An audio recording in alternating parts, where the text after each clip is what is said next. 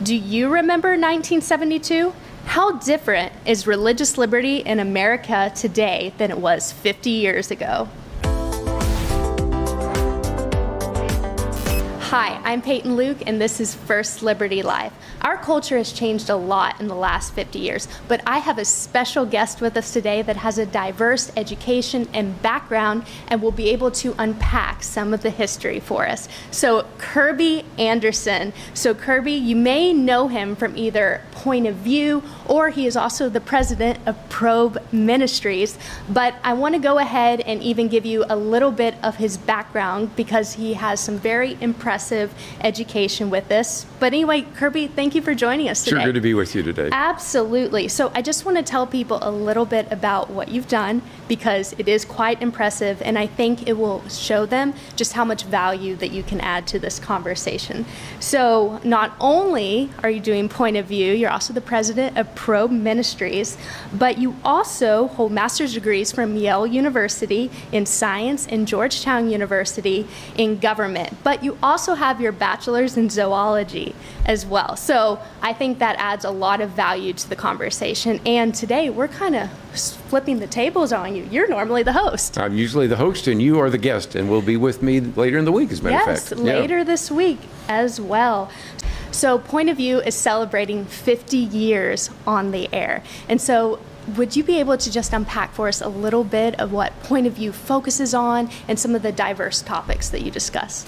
Well, you know, Point of View started back in 1972. Marlin Maddoux started it and really was very concerned about what was happening on the uh, various media outlets. At that time, you had kind of a, if you will, almost a humanistic filibuster taking place where just one viewpoint was being presented. Now, I know you're pretty young, but for our older uh, viewers, they might remember Walter Cronkite. And if Walter Cronkite said it, then it was was true. And there were a number of individuals that were really presenting kind of a biased view of media. And so Marlin said, rather than complain about this, I'm going to start this program, which was first just a very local program, but eventually went up on satellite uh, much later in fact, was one of the first programs to ever go up on satellite and was a live broadcast. And so he uh, began the program in 1972. He did it really for about 32 years. I've done it now 36 years. We overlapped about 18 of those years. But if you think about 1972, very different. Richard Nixon was in the White House. Uh, we were just beginning to have inflation. When we talk oftentimes about this issue of religious liberty, uh, there were a lot of challenges to religious liberty. And the problem was, is back then in 1972, there was no um, Alliance Defending Freedom, there was no First Liberty, there was no Jim Dobson doing radio. There was, of course, a group of uh, religious broadcasters and even religious uh, people in the area of law, but it was something where we were really losing a lot of religious liberty back then.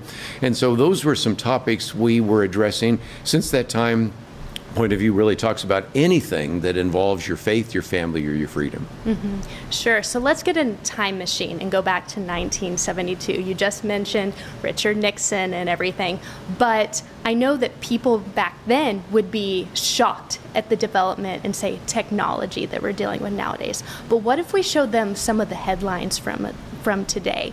Which ones do you think would surprise them the most? Well, I think most people today would be, uh, especially young people, would say the Soviet Union was so dominant at that time. And so today we think of Russia, but we don't think of it as a massive threat to our um, freedom in this country, even the possibility of a nuclear war. Now we move into the idea of detente, but still that was the case. Richard Nixon, through uh, Henry Kissinger, actually opened up China. Today we take for granted that we interact with China, but it was sort of an entity that was not known. I did relate to this issue of religious liberty. Years ago, I had a chance to interview an individual that had been an ACLU lawyer who later became a Christian and actually began to deal with some of these first uh, liberty kinds of cases.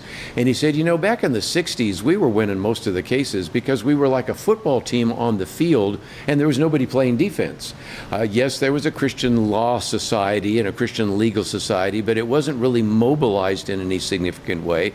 So we were losing one case after another. You had the prayer cases in 1962, uh, the Bible reading case in 63. By 1980, you had Stone versus Graham, which had to do with the fact that you couldn't even post the Ten Commandments in a classroom in Kentucky, and on and on and on. And so, some of the things that we take for granted today, having a lot more freedom, having, of course, a lot better technology. When Marlin started the program, you know, you did them on these big reel to reel tapes.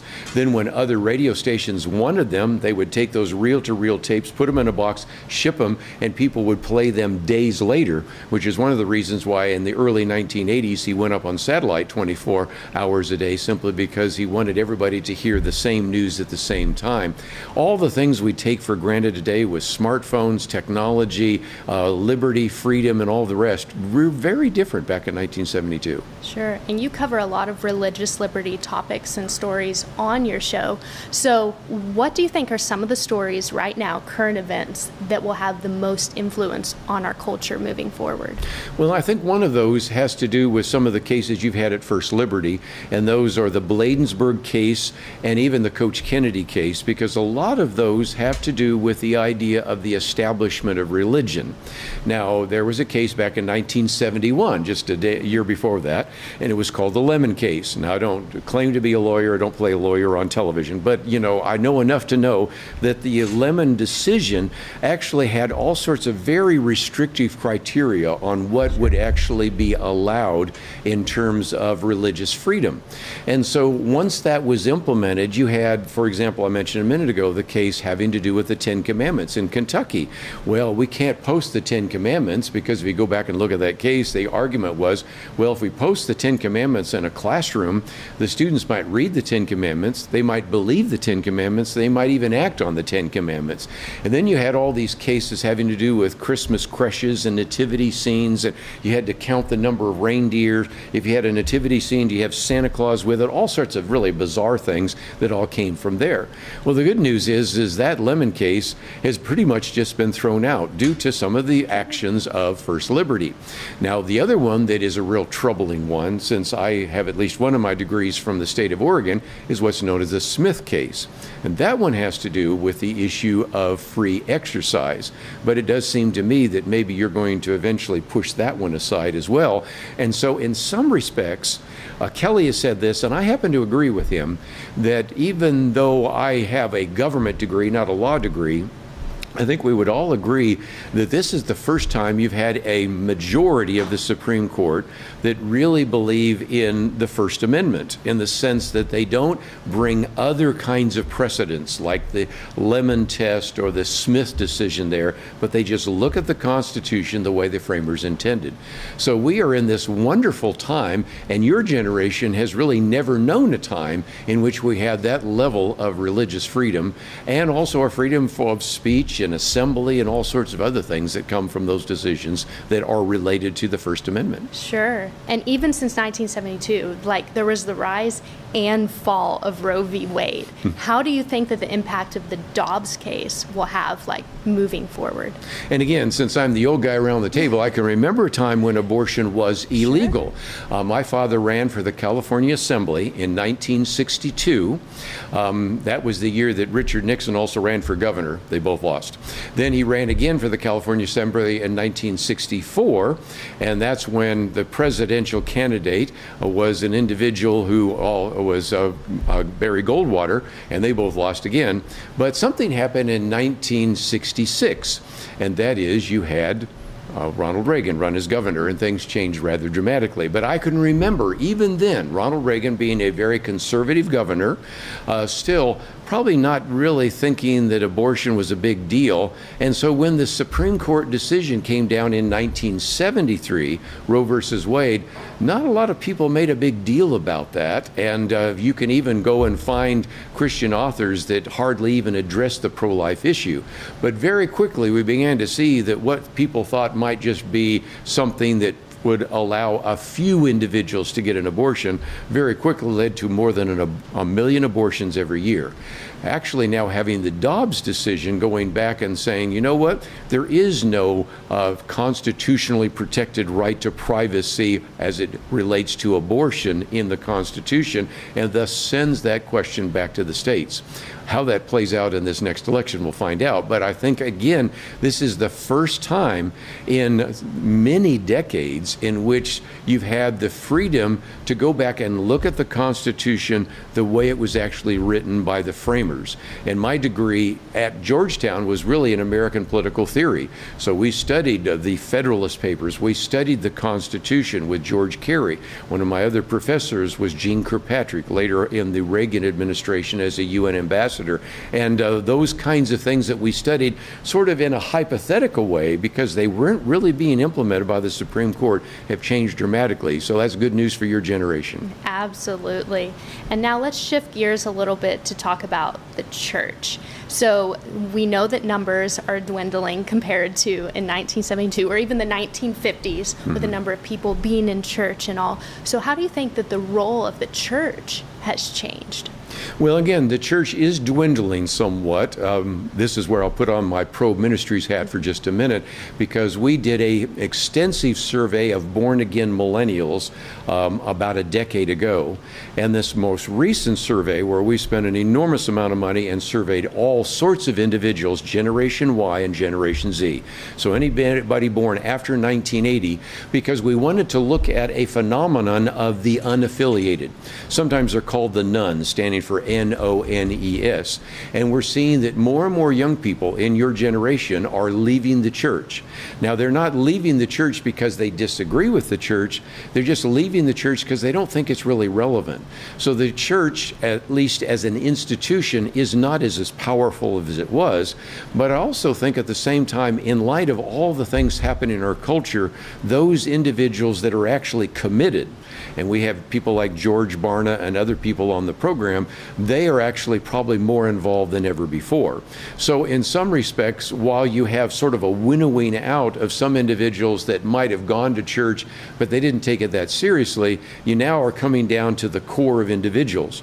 George Barna has a good way to explain that. He says, for a lot of people, that are Christians who call themselves Christians, they see Christianity sort of as a hobby.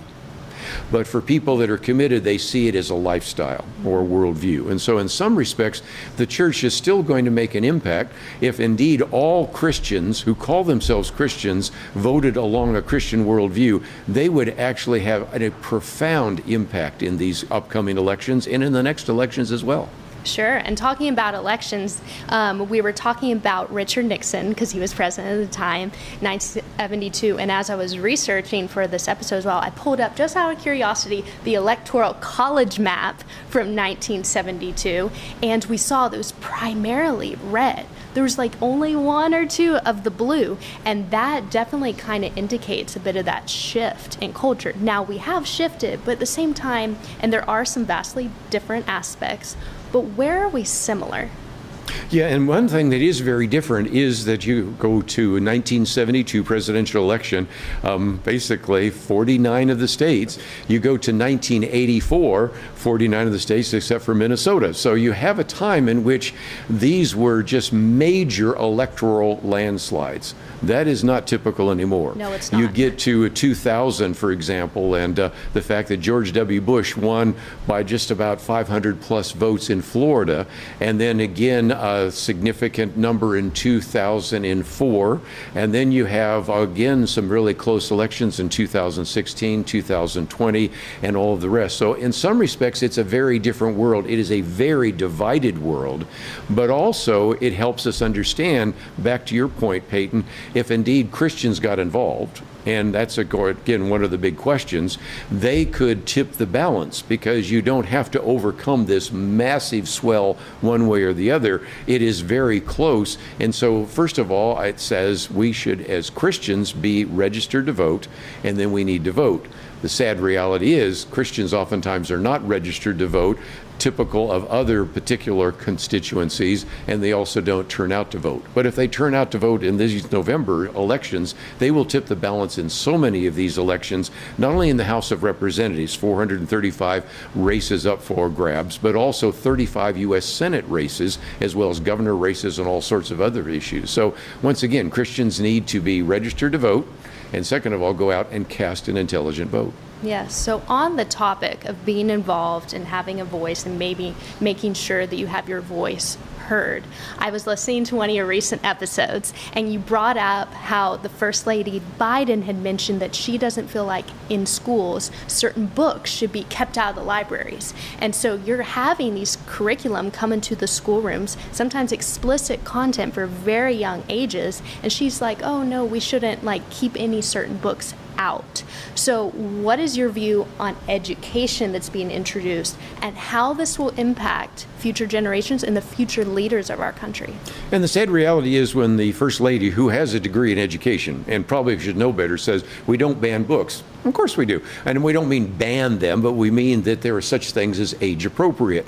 And I would love to get with her and show her some of the pictures of some of these books where the, and I'll be very careful here, the female and male anatomy are explicitly shown and shown how to use those and to say, okay, I, I, could understand how an 18 year old might want to look at those and certainly would not be shocked by that. But can you imagine sending those to a, and allowing a six year old to do that? And of course, this has been a battle we fought for many years. And at Point of View, we've really taken that on. Years ago, I wrote an appeal letter about some of the kinds of things that were in some of these libraries. And I had somebody in the state of Arkansas say, it just can't be that bad, Kerby. So she went to her uh, school library and looked for some of the books that I recommended. She looked at them and she was shocked she said, first of all, in the letter she wrote back to me, it was worse than you described. Well, of course, I didn't want to offend our donors. And second of all, then she came to the librarian and said, I can't believe these books are in the library, where the librarian said, Yeah, well, same old line, we don't ban books. So then she asked, Well, can I at least see whether or not my daughter has checked them out? And the librarian said, Well, your daughter has a right to privacy. So she, I can't even tell you whether she checked those books out. And this angry mother looked her in the face and said, She's my daughter. I need to know.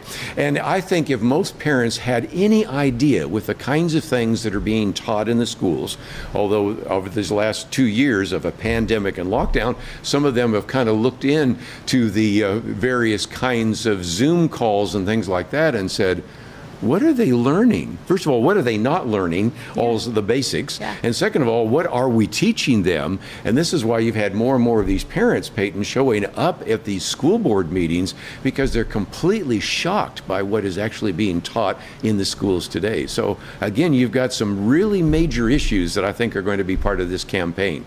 I've said before, most people probably couldn't have told you who their county judge was, but after this pandemic and lockdown, they know. Probably couldn't tell you who their district attorney was was, but now with the crime, they can tell you. And they probably couldn't tell you who's on the school board, but now they're starting to pay attention. Oh, for sure. You've got to keep your eye on it with everything that's going on behind the scenes. So let's talk about marriage. How do you feel that the redefinition of marriage is going to impact culture? You know, one of the things that we have been talking about for decades, literally, is there are very good reasons to go back to the biblical definition of marriage, but also the traditional view of marriage. And I have even got a booklet coming out now because years ago I wrote about all the arguments against same sex marriage, all the arguments for traditional marriage. And after the decision in 2005, um, which by the way was a five to four decision, but overturned all sorts of laws, including constitutional amendments, state constitutional amendments in 30 different states defining marriage between one man and one woman. But after that, uh, you know, we started setting that aside. But now with this idea of the so-called Respect for Marriage Act, uh, we need to revisit those arguments. And we have a little booklet that we'd be glad to avail- make anybody available to, because what we're talking about there are some really fundamental issues. Number one is is that once you redefine marriage, what you find is people don't get married. And we've had a social experiment taking place in Europe for decades, and we recognize that once you redefine marriage, people don't get married at all. And that's not good for a society. Number two, once you start redefining marriage, then people get really confused, especially young people get confused about what marriage is all about and all the rest. But to the real point that I know you're uh, looking at, once you redefine marriage, once you say same sex marriage is legal and homosexuality cannot be challenged, then you have all the religious liberty issues. And there are huge ones. A lot of people will, of course, know your case out of Oregon right now, Sweet Cakes, or they know Jack Phillips, Masterpiece Cake, or they maybe know um, uh, various uh, florists um, various people that are photographers. I put together a commentary, Peyton, a while back on all the different professions that Christians probably could not go into because of the redefinition of marriage. And you've had individuals that have lost their ability to get a degree because they disagree uh, with the particular prevailing view about homosexuality or same sex marriage. Photographers that have to be very careful if they do wedding venues. Of course, I just mentioned florists and bakers, but even individuals in the hospitality area, if indeed they make available a venue for a traditional marriage marriage, they would be forced or else fined to actually provide that for a same sex marriage. You can make a list of nearly a dozen different professions that would be affected by passing something like the Respect for Marriage Act that has actually been passed by the House of Representatives and right before the United States Senate.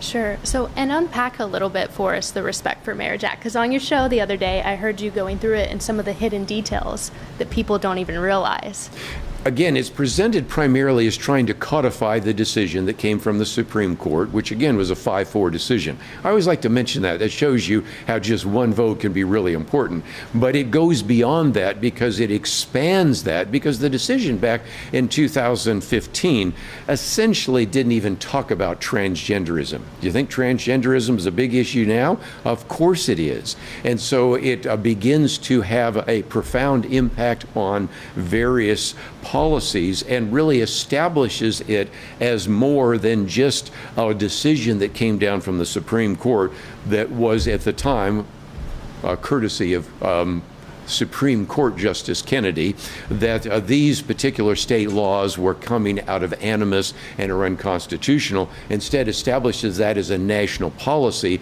and thus would make it much more difficult for your lawyers to stand up for religious liberty in cases having to do with homosexuality. So it advances the transgender agenda. It really makes it even more difficult to talk about uh, having just bathrooms for boys and girls.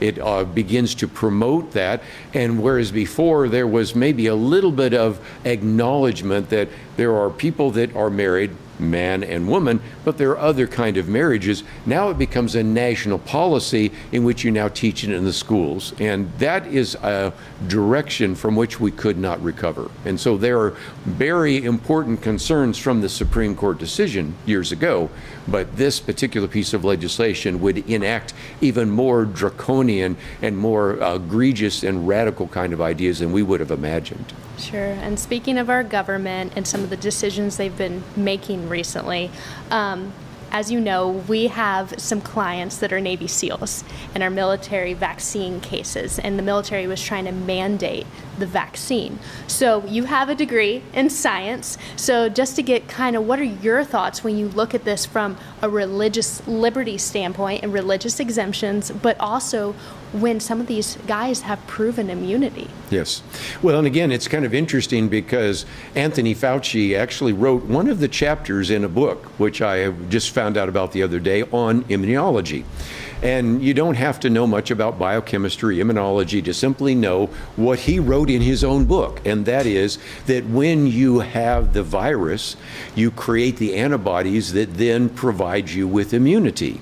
Somehow he seems to have forgotten that, and it was only when really pressed by Senator Rand Paul, who's also a doctor, has an MD degree, and all the rest, that you probably do get immunity from having the virus. And so, given the fact that even the other day we have the president saying, well, I think the pandemic is over, and then, of course, the White House rushing very quickly to say, well, he really didn't mean that.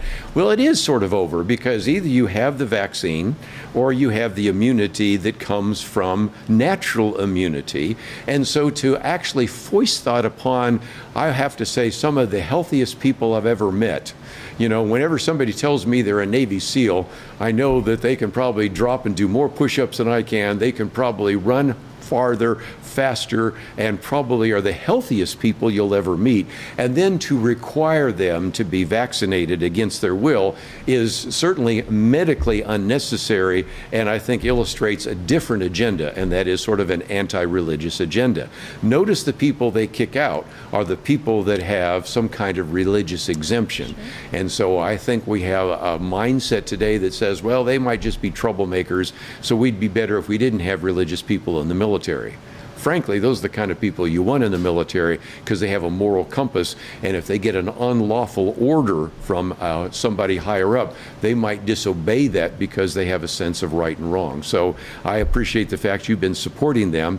And just the other day, when the Pentagon announces that probably the way our people in the military can deal with the high inflation right now is to actually get food stamps, it shows that we do not value our military. And I'm glad that you have Michael Berry and all sorts of other people supporting the military because this is another area where we desperately need First Liberty. Yeah, there's some hidden agendas going on for sure with all of that. So, anyway, tell me a little bit about your organization and what you do in Probe Ministries. One of the things we do at Probe Ministries is that we have been very much involved in really articulating a biblical worldview. And then we also do a lot of apologetics, how to defend a biblical worldview. And it's kind of interesting. Right now, we're celebrating 50 years for the celebration of Point of View because it started in 1972. But it's one of those interesting things. Uh, Jimmy Williams and Jon Buell started Probe Ministries in 1973. So next year will be the 50th anniversary of Probe Ministries. You're just going to keep celebrating. And so we have 50, 50, 50 because 50 years for Point of View, 50 years for Probe, and then next year my wife and I celebrate 50 years. So well, 50, 50, 50. So there you go. Yes. But again, we started in large part speaking on college campuses, uh, influenced by a man by the name of Francis Schaeffer and uh, C.S. Lewis and people like that, and really felt the need to really articulate what a biblical worldview is all about and also to know how to defend a biblical worldview. And so, as important as it is to address those issues on radio, we also address it through our website and through a three minute program and a variety of other things we do. So, in some respects, probe and point of view are very similar, but they're like those Venn diagrams. Remember those where they overlap? There's just an enormous amount of overlap. I guess I'm the overlap, but nevertheless, it's an organization people might want to know about as well. Sure. And where can people find your content and what's your website? Again, Point of View is pointofview.net. You can watch every one of the programs that are there. You can f- find the articles we've posted. And the other one is probe.org, probe.org. And again, those are resources. And Peyton, thank you for turning the tables and uh, being a host today. Absolutely. My pleasure. And thank you so much for your time. And is there anything else you'd like to add before I let you go? No, but if nothing else, I encourage people to support First Liberty. I have known Kelly Shackelford for decades, even back when it was called the Free Market Foundation. And I have been a faithful supporter, maybe not a big supporter, but a faithful supporter. And one of the reasons why I'm so thrilled that we can have you, or Jeremy, or Michael, or of course Kelly, or uh, I'm going to forget a name or two uh, on the program program is because we certainly believe that this issue of religious liberty is important. And that's why every Friday when we do our weekend edition, we always try to have at least one individual from First Liberty. Absolutely. Well, thank you so much for your time, Kerby. We really appreciate it. And thank you so much for the work you've done throughout the years and the books you've written and just your impact on our culture and society. So thank, thank you. you. So, thank you so much for watching today. If you'd like to keep up with what's happening in religious liberty across the nation, be sure to go to firstliberty.org and become a subscriber to our insider newsletter. You can find it with the big teal button and click it, and you will become an insider. First Liberty is your last line of defense and your greatest hope for victory.